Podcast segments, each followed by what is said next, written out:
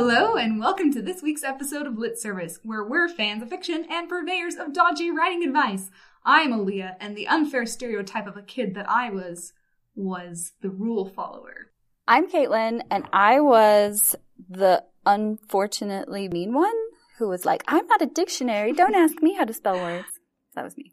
I'm Cameron, and I was a total nerd, also goody two shoes. Hi, I'm Tae. Um, I was definitely the shy reader kid. That's a good person to be. Breeds good writers for sure. A big welcome to our special guest, Tae Keller, author of When You Trap a Tiger and the Science of Breakable Things. Tell us about your books, Tae. Hi. So, my first book, The Science of Breakable Things, is about a girl who's trying to use her seventh grade science project to save her mom from depression. And then my second book, When You Trap a Tiger, is about a girl named Lily who has always grown up hearing Korean folk tales, and she's always thought they're just stories until one of the tigers from the folk tales visits her, and she realizes that there's a lot more going on than she thought. My daughter just started reading The Science of Breakable Things, and she loves it. So, Oh, that's awesome. Thanks. That's so nice to hear. And this is great because today we want to discuss what makes an authentic kid voice. And we have the master here. So, Tae, we're going to be picking your brain full throttle tonight. What is an authentic kid voice? What makes it authentic? So I think that what makes a kid voice authentic is what makes any character's voice authentic. You do have to do the same kind of character building and research. So you figure out what their backstory is, what their experience is, how that colors how they see the world, and then also figuring out what context they have. So literally what words they know, what references they have, because that's going to affect how they talk, how they communicate to their peers or to their parents or anything. So really, I guess it's, it's just an authentic character in general, which is maybe not the best answer, but it's just like building any character, I think. Yeah. What do you mm-hmm. guys think?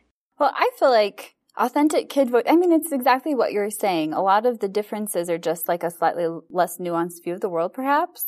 I mean, even but a lot of kids have nuanced and specific views of the world too, but it's just maybe not quite as developed or they don't have as much context for what's going on. So there's a whole lot more discovery that's going on. But at the same time, kids all have like the same things adults do. They have like the thing they're excited about or like the person they're secretly in love with or, I mean, maybe not quite so much in middle grade, but seventh graders totally have that, right? like they, they like to read books and like to reference movies and make jokes to their friends. So like, I don't think there's a whole lot of difference other than they think different sorts of things are funny and and maybe think the world is a little bit more black and white than it is or i don't know Well, this is a cop out, but I think what can make a kid voice unauthentic is if it falls into one of those unfair stereotypes we labeled mm-hmm. ourselves as at the beginning. Yeah. because it's much harder to fake a kid voice in my mind than pretty much any other voice because everyone has experience being a kid. So we know that the world is not simplistic. We know the world is the world is complicated even from a young age. And so what makes a kid voice authentic to me is kind of like what Caitlin said. It's just that their worldview, they maybe see things a little simpler than we do. i'm still a kid so i'm going to say i'm not a part of your we just kidding i think the one thing that the like trap that people fall into with kid voices. We don't do a whole lot of middle grade. Most of us write ya i have written some middle grade but i'm still like on the edges of it. And it's all fantasy. And middle grade fantasy is different than contemporary middle grade for sure. So i feel like one trap that contemporary middle grade falls into that i've read is trying to pull punches and make things like less serious or less like to make their their worlds more simple than than a kid's really is which is something i love about Tae's books Oh yeah, or to pull back on the emotions, like you're saying, pulling punches. The, mistake of thinking that because they might not know as much or have as much context, that they're not feeling as much. But kids feel things so. oh my gosh kids feel some things like so much more than i do i have a nine year old who feels things so loudly so often it's an unrestricted kind of emotion too where they haven't learned to like filter themselves as much too so they might not understand exactly where it's coming from or what's going on but like the emotions and the thoughts and the feelings and the discomfort with the world is there hmm that in mind, what is or isn't off limits when writing a kid voice? Oh, I struggle with this a lot. I think just as a writer, when you're working on a middle grade story, the easiest thing to do is to not worry about that question for the first few drafts because otherwise you're going to be pulling punches, you're going to be holding yourself back. So for the first few drafts, just write. And then from that point, you can start thinking about that. And I always think that kids know very well what their own limits are. Whenever I visit a school and I talk to kids, they're very clear on what they're willing to read about and what they're not willing to read about. And all of the kids have different senses of that boundary. So I think you can open the door in the books for certain bigger topics, but kind of giving the kid the agency to walk through that door. So I guess, for example, with When You Trap a Tiger, the book has a lot to do with Korean folklore and also Korean history. And part of that is I make a very brief mention to the Korean history of the Japanese occupation, and part of that was the comfort women. So the Japanese soldiers taking Korean women prisoner and using them during the war. And that is a very heavy topic, and I think that's something that's it's definitely considered like off limits for middle grade. But I make that very brief mention because I think that a kid reader can see that and if they want to explore that on their own, they can go to a parent or a teacher and they can ask them about it. And they, they have the agency to then engage with that topic. And if they don't want to, then that's fine. With, that's fine for them too. Well, and I think that's really important for the authenticity of the voice because I mean, any kid who starts learning about, like if it's a Korean kid who's learning about their own backstory or their own ancestry, that's something that might come up. So there's a book that I really liked that is middle grade that is written from the perspective of a girl who has Asperger's. It's called Rain Reign, R A I N R E I G N. It's homonyms. And that's one of the things the character does in the book in order to cope with stressful situations. She comes up with homonyms to put on her list of words that have homonyms. And I don't know actually how the Kidlit community feels about this book. I don't know the history of the author and what their connection to Asperger's is. She, the character herself, thinks quite differently than I do, at least. Even though in my family we have maybe a, a touch of ASD. So maybe I'm farther in that direction than some people are. But it doesn't pull any punches. It doesn't try to change the voice into something that people would have an easier time identifying with, I guess. That's another book that goes very, very close to like child abuse too, where you don't put child abuse on the page in a middle grade book. Like I don't think I've ever read a book that is middle grade that has somebody hitting a kid where unless the kid had the capacity to fight back, like with magic or something, that's where we get into contemporary versus fantasy. There's a lot more violence and danger in a fantasy book because usually the children involved are able to address it. They're able to fight back. But in contemporary, a lot of times children don't have tools to fight back against an adult. And then, actually, if you've ever read the book A Single Shard, which I forget the name of the author. That's horrible. We'll put it in the notes. But that one, the main character, the point of what the character is doing is taking these pots to be evaluated by the emperor, I think, where, um, the pots are crushed. And that's like his job. Like that's everything to him is getting these pots to the emperor. And there's a moment where he goes up on top of this rock and older readers know that what he's thinking is, should I jump off of this rock? But younger readers do not know that necessarily because it's nuanced enough that an older reader could pick up on it and a younger reader wouldn't. So, how, what do you think about that? So, I, I think it's that same idea of building layers into the book. So, if a kid is reading that and they know that they're not willing to engage with that idea of, you know, the jumping off the cliff, then I think consciously or subconsciously often they will just not even see that layer. And that's okay. And then they'll, they'll come back maybe in a few years. And if they reread the book, they might have a totally different experience of that. But I think also there is definitely an argument that I think it's important to have these kind of content warnings in books because, you know, it's, it's helpful to have a librarian or a teacher who can tell the kid, this kind of thing is in this book. So maybe you do or don't want to read it. But not every kid has access to that. So I think it would be really helpful for kids to have that in books. I agree. I wish YA had them too because there's such a span in ages and like capacity to consume content. And YA, like there's some really dark pushing boundaries into adults content in YA which I mean, some people are ready to read that. And then there are like 14 year olds who are first starting to write, read YA who might not be ready for that. So I wish that more content warnings were on books. So yeah. maybe this is a good place to ask the question then, what do, what responsibility as writers we have for kids? Do we have a responsibility towards the kids we're writing for? So I didn't think about this at all when I wrote The Science of Breakable Things because I didn't ever expect to publish that book. But with When You Trap a Tiger, I got really paralyzed by that question because before I even started writing, I was doing these school visits and I was talking to these kids and I was like, oh no, I didn't realize that I maybe had to deliver a message or be some kind of role model. I was very stressed out about that. But I think what I kind of came to when I was writing When You Trap a Tiger is that I feel like the biggest responsibility that I have when I'm writing for kids is just to be honest with them and to treat them with respect as readers because I, we talked about this before, like kids know if the voice is inauthentic and in the same way they know if an adult is sitting them down and pointing their finger and saying, you know, you better learn this. and they'll just totally resist that. But I think my job is just to tell them I see you. The experience that you're having is valid and it's okay. It's okay to feel the things that you're feeling and you're going to be, you're going to be all right. I was just thinking that the, the biggest responsibility, I mean, it goes along just with what you were saying is just to be real and to not be trying to write something that twists people into specific shapes, I guess. I mean, when I was growing up, most of the books I read, I felt like were things that I was not interested in because they had nothing to do with me because they were all about boys with dogs that died.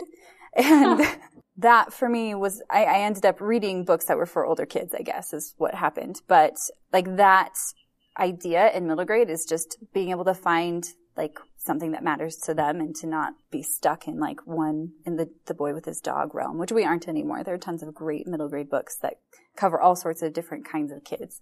Do you guys feel that when you write YA? Is there that same pressure to kind of have responsibility to the readers? Or do you have more space since they're teenagers? I definitely think there's more space because they can maybe have a better idea for themselves of how the world really is. So if you mess up, at least you're not going to mess them up. They can choose to believe you or not. Um, but I will say, I feel like there definitely is that responsibility when dealing with specific issues, when present, presenting things like mental illness or uh, divorce.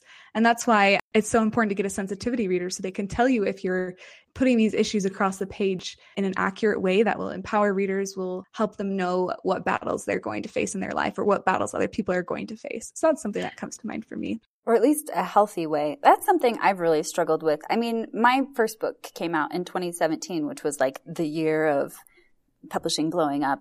And it made me think a whole lot about the words I was using and the things that I was teaching people, whether it was on purpose or not, because people, the people who read books internalize the language that you use and the ideas that you're putting across.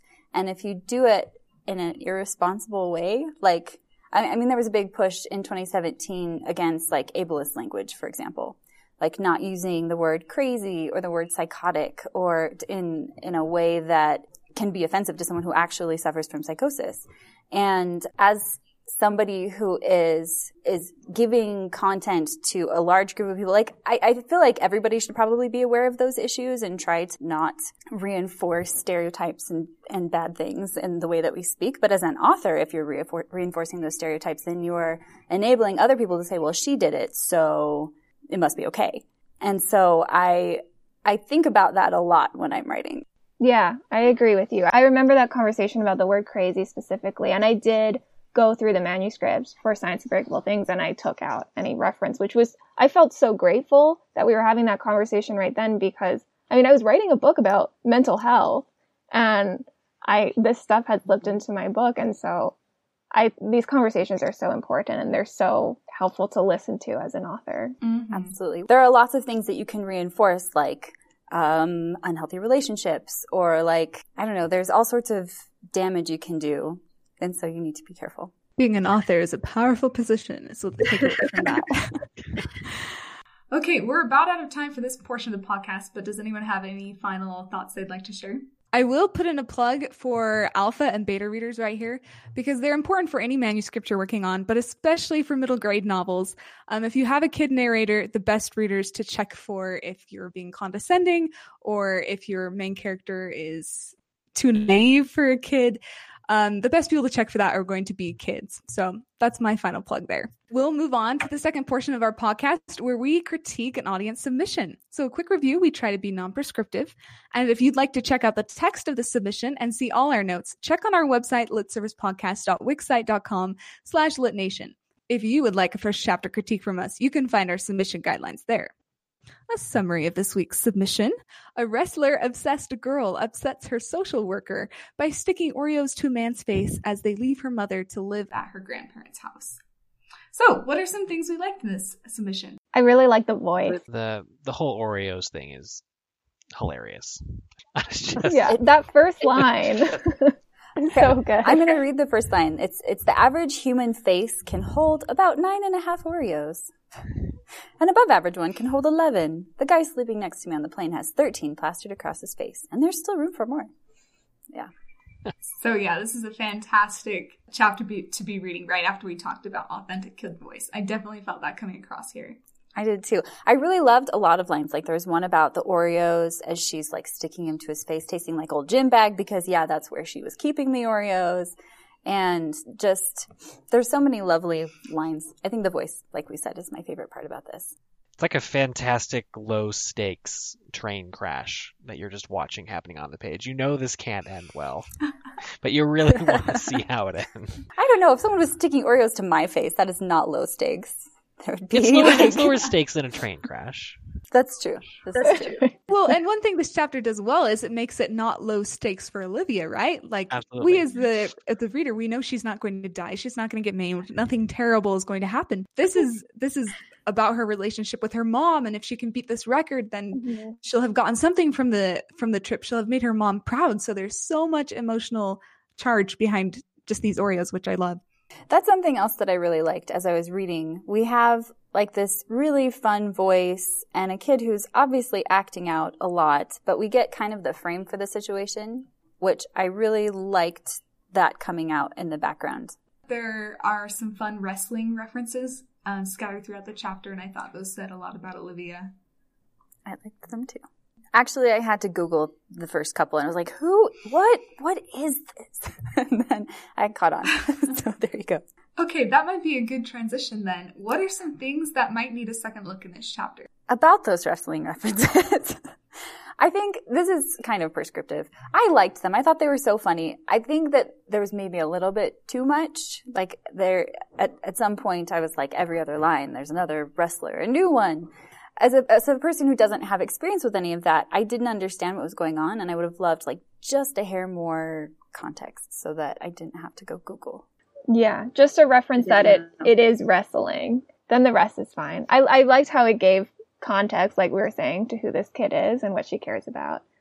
But yeah, I also it took me a little while to figure out that it was wrestling. This is a reader response to the whole cookie thing.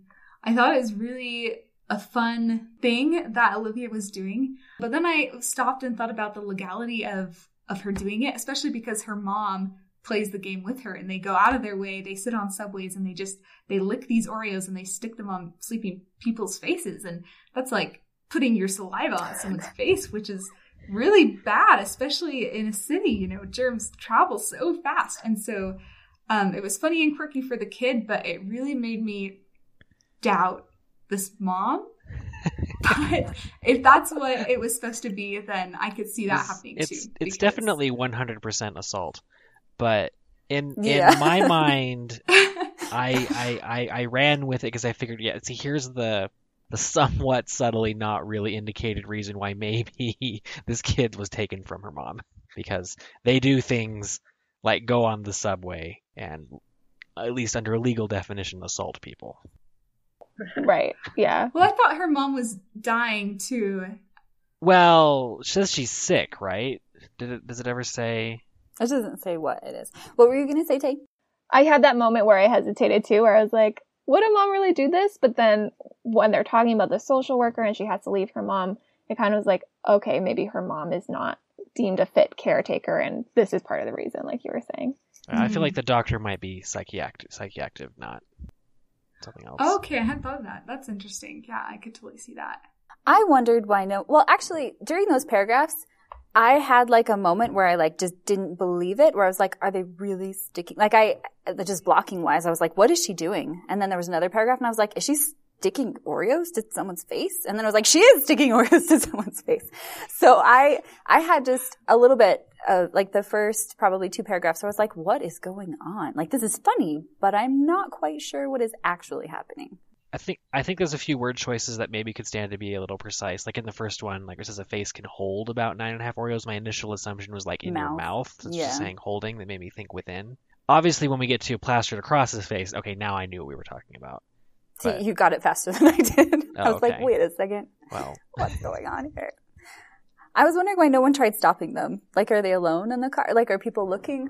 I've never lived in a really huge city before. I mean, I have, but not where somebody was sticking Oreos on someone's face. Like, is that something that people would ignore on the subway? Does anybody have experience? New York, New York is a weird place. I okay. do believe I do believe the stereotype is that New Yorkers will ignore anything. Um, this is another read response note, so I'll just tell you my reaction and then what it made me think, and if that's what this author was going for, then great. So Olivia keeps saying that the social worker's kindness is a mask, and because she's the narrator, I was inclined to trust her. And so she keeps saying that you know the the social worker is just really a bad woman, but she's pretending to be nice. But then the social worker is actually really nice with her and really patient. So it made me feel that uh, Olivia was kind of an unreliable narrator. And I was more on the social worker's side than hers. at I mean, the social worker does imply she wants to kill the child. That seems like a little bit of a. but it almost seems like something something Olivia would enjoy, right? Like she she would like the threat. Sure, Let's but I, I feel like death. while it might not be unrealistic for that to happen in real in the real world, I do feel like it would be frowned upon in most social worker associations. this is true. True, true. I think uh, about that social worker versus kid. I think that we probably read it and think like feel the sympathy for the social worker like oh my god her job sounds so hard. She's just trying to help. But i think a kid reader would probably you know side with the kid and be like oh yeah you know the social worker is getting in the way of her very important oreo task. So i think that's maybe like a kid adult reader difference there Hmm, good point. Good point. That's true. I came out of it thinking, as like the adult side of it, thinking she was unreliable, and that that's probably how she would feel about it because she just got taken away from her mother. So, regardless, she's not going to feel really happy about this woman with violently orange fingernails. Right. Yeah. I mean, the social worker is the villain who took her away from her mom, which is huge. So there is a moment where, like, it starts out with the guy leaving, or it doesn't start out with, there's a moment where this man she's been putting Oreos on his face gets angry and leaves. And I don't know why. But, um, and she's like, no, I need witnesses so this social worker won't murder me. And it seemed pretty consistent with the rest of the voice because she's been very overblown and melodramatic and fun and silly. It's the voice. But then a little bit later, there's a more like human moment where the social worker says, My affirmations are so I don't kill anyone. And she smiles at Olivia so that she knows that she's joking. And up to that point, I didn't really think of Olivia as like being super rational, where she'd be able to pick that up and be like, oh, she's joking. Or like even that she would take her seriously. And so it seems like a voice blip to me. What did you guys think? That's really picky, but what did you think?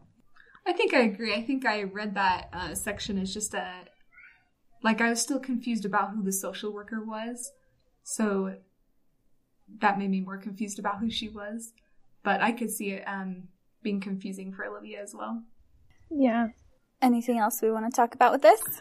Just another line that I loved. I think it's when the social worker says, when uh, Olivia asks, Well, why can't I go stay with this friend or whatever and do my own things there? And the social worker says, Well, surprisingly, we didn't think that a woman named Lady Bone Crusher would be a good guardian for you. I just thought that was kind of snappy and fun. I liked that one too. I think so. This is a little bit nitpicky, maybe, but uh, the last line kind of stood out to me in something that could be a little bit stronger, just because you're always trying to leave a kind of hook at the end, especially for the first chapter, and you're you want to leave that question in your reader's mind that's either like this bizarre mystery that the reader wants to know what's going on, or it's a very specific next step kind of goal for the character. And she does have this goal. She says, like, the next chance I have, I'm going to get out of here. But I felt like that could be just a little more specific so that the reader can kind of start to envision what that might look like and wonder if she's going to be able to pull it off and kind of it, it propels them into turning the page to the next chapter. Okay, well, then to this author, thank you so much for submitting. We loved reading your work. And Tae, thank you so much for coming on the show. It was so good to hear from you. Thank you for having me. This was very fun. To our audience, make sure you check out her books, When You Trap a Tiger and The Science of Breakable Things. A huge thank you to our intern, Lindsay Owens, for everything she does, and also to Matt Harris for help with sound design. If you want to ask us questions, tell us we're awesome, or whine about how your writing is going, you can find us on Twitter at Lit Service or on Facebook and Instagram as at Lit Service Podcast. Or you can email us at litservicepodcast at gmail.com.